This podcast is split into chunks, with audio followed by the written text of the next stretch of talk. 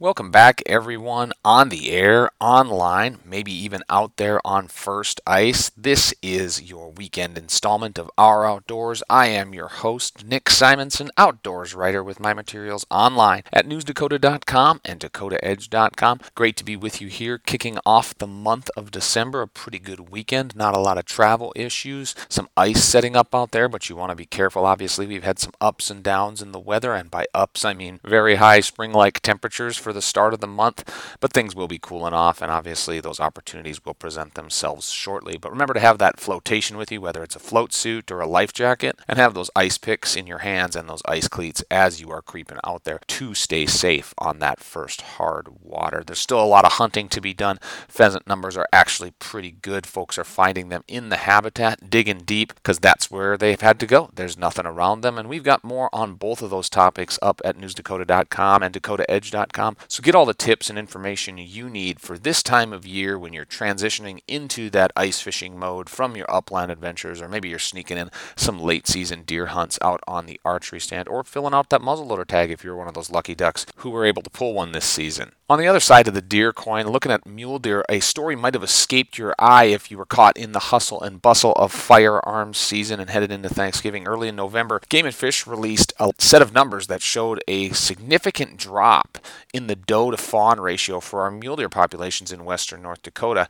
This occurring primarily as a result of the drought, but it was pretty significant, dropping down to levels we haven't seen in more than a decade or so when we look back at those tough winters through, from 2010 through 2012. To learn more on the situation, we have Bruce Stillings joining us after the break. He is the big game management supervisor for the North Dakota Game and Fish Department to help us break those numbers down and get an understanding of what we need for a rebound. So stay tuned. Welcome back to the show, everyone. We are out of deer season, but if you missed it in the rush during the rut, we saw some drops in numbers for mule deer out in western North Dakota. And for that reason, we have Bruce Stillings with us. He's the North Dakota Game and Fish Big Game Management Supervisor. Bruce, welcome to the show. Hey, thanks for having me. Yeah, it's good to have you on when we're looking into the numbers and trying to figure out what's happening on the landscape. The big note coming out of the fall surveys was that we saw a considerable fawn to doe ratio drop in those mule deer out in western North Dakota this fall. How bad was it, and what was the primary reason for that? So, we completed our annual fall survey in mid October, and we found that we, we recorded 60 fawns per 100 does and this is the lowest fawn to doe ratio that we've recorded since 2012 following those extreme winters of 2008 through 2010 so it is considerably lower than the long-term average which is about 88 fawns per 100 does so this is as low as we've ever recorded doing our fall mule deer survey Sure. And what do you chalk that up to, seeing that considerable drop?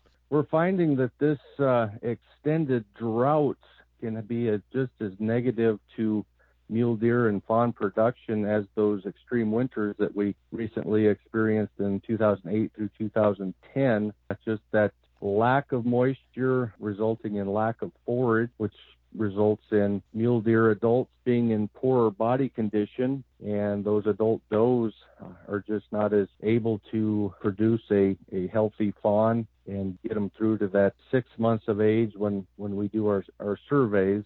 Combine that with vegetative conditions from the, the drought has also led to very poor fawning conditions. Really important when that fawn is dropped in early to mid June that they've got good good concealment from predators, uh, good grass growth and, and shrubs. And we certainly don't have that with this extreme drought. And so, no doubt that the conditions are sure set uh, more favorable for predators at this time than successfully concealing a fawn. So, uh, kind of a double double-edged sword there, but both working against producing fawns on the ground. Yeah, it's tough to hide from those coyotes and even some mountain lions if you don't have anything to hide behind. In that same report, it stated that yearling mm-hmm. mule, mule deer bucks exhibited smaller antlers. How is that also a biological sign of stress? Right. So the the North Dakota Badlands are are typically known for just really high quality habitat for all our big game species, uh, and especially mule deer. And typically, a yearling male mule deer will have a nice forked antler. And this year, observers recorded more single spikes more so than normal. And this is certainly a indicator of uh, poor forage quality, nutritional stress being put on those younger animals and producing that single spike versus a, a forked antler.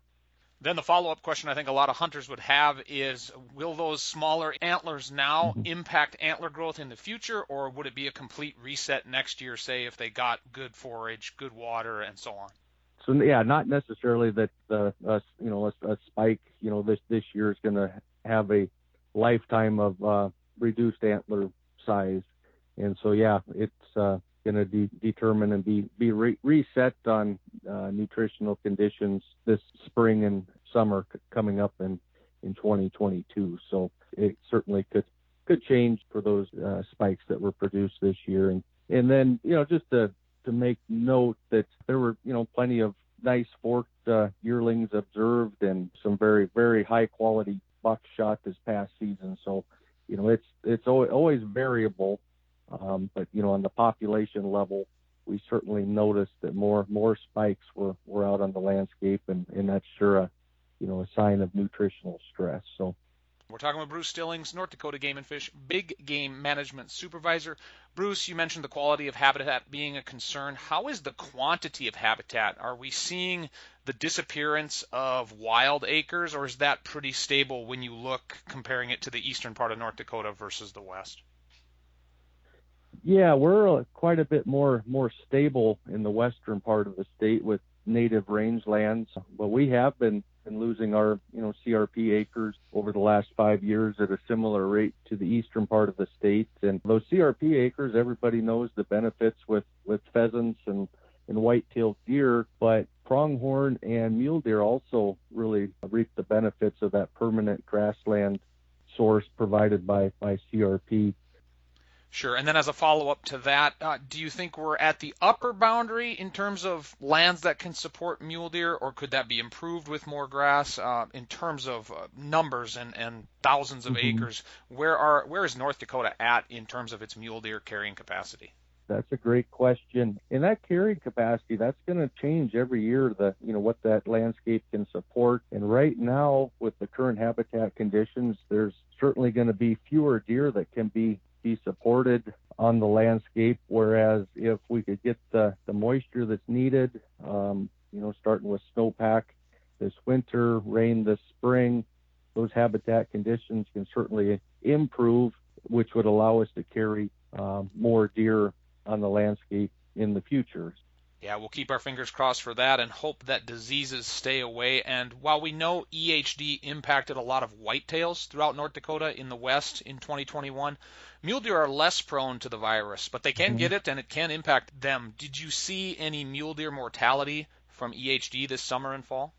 We did have mule deer mortalities due to EHD, and uh, on that same note, we actually had a few pronghorn, uh, elk, and even a single bighorn sheep was documented that died from EHD, and and certainly the species that I mentioned there don't have the mortality rates like like the white-tailed deer, but it just shows how much virus was in the system this past summer and fall. Yeah, it was uh, impact felt across the western portion of the state. Obviously, when it comes down to it, folks listening are wondering, you know, heading out west, uh, how can mm-hmm. hunters expect that drop in fawn to doe numbers and the other impacts you saw to impact their odds at a license uh, next mm-hmm. summer and fall? What what are you seeing in terms of comparing it back to 2012 and the license levels there? Yeah, that's certainly a, a million dollar question, and and will yeah have to be answered when we complete the survey in the spring. But yeah, comparing back to um, you know the uh, record low fawn production in 2011 and 12, we did see reductions in license numbers in response to a, a lower population abundance, and and that that does seem like the trail that we're on to see a uh, reduction in licenses. I I guess I'm hopeful that maybe some units may be able to at least remain the same and kind of stay with that stable impact that uh, or population that I just mentioned. you know, one, one thing I should mention is, you know, even if we, we get that moisture that we've talked about, we do get improved habitat conditions, we likely will see that same lag effect as we did with those severe winters in 8 through 10, where it's going to take multiple seasons of improved forage conditions for those deer to improve their body condition to see the results of better fawn production. So, for instance, you know, the winters of 2008 through 2010, we didn't see that fawn production bottom out until actually 2012. And then from there, it started going up. So, even with improved habitat conditions, we could still be seeing that, that lag effect. And we're, we're finding that that extreme drought can be just as uh, detrimental to mule deer as uh, extreme winter conditions. Yeah, it certainly can be, and then in the end, impacting those hunters. It's not always good news, but we're glad you're out there keeping track of it and shooting straight with the hunters. Bruce, we appreciate your time and all of the work out in the field, and most importantly, thanks for being on the show today.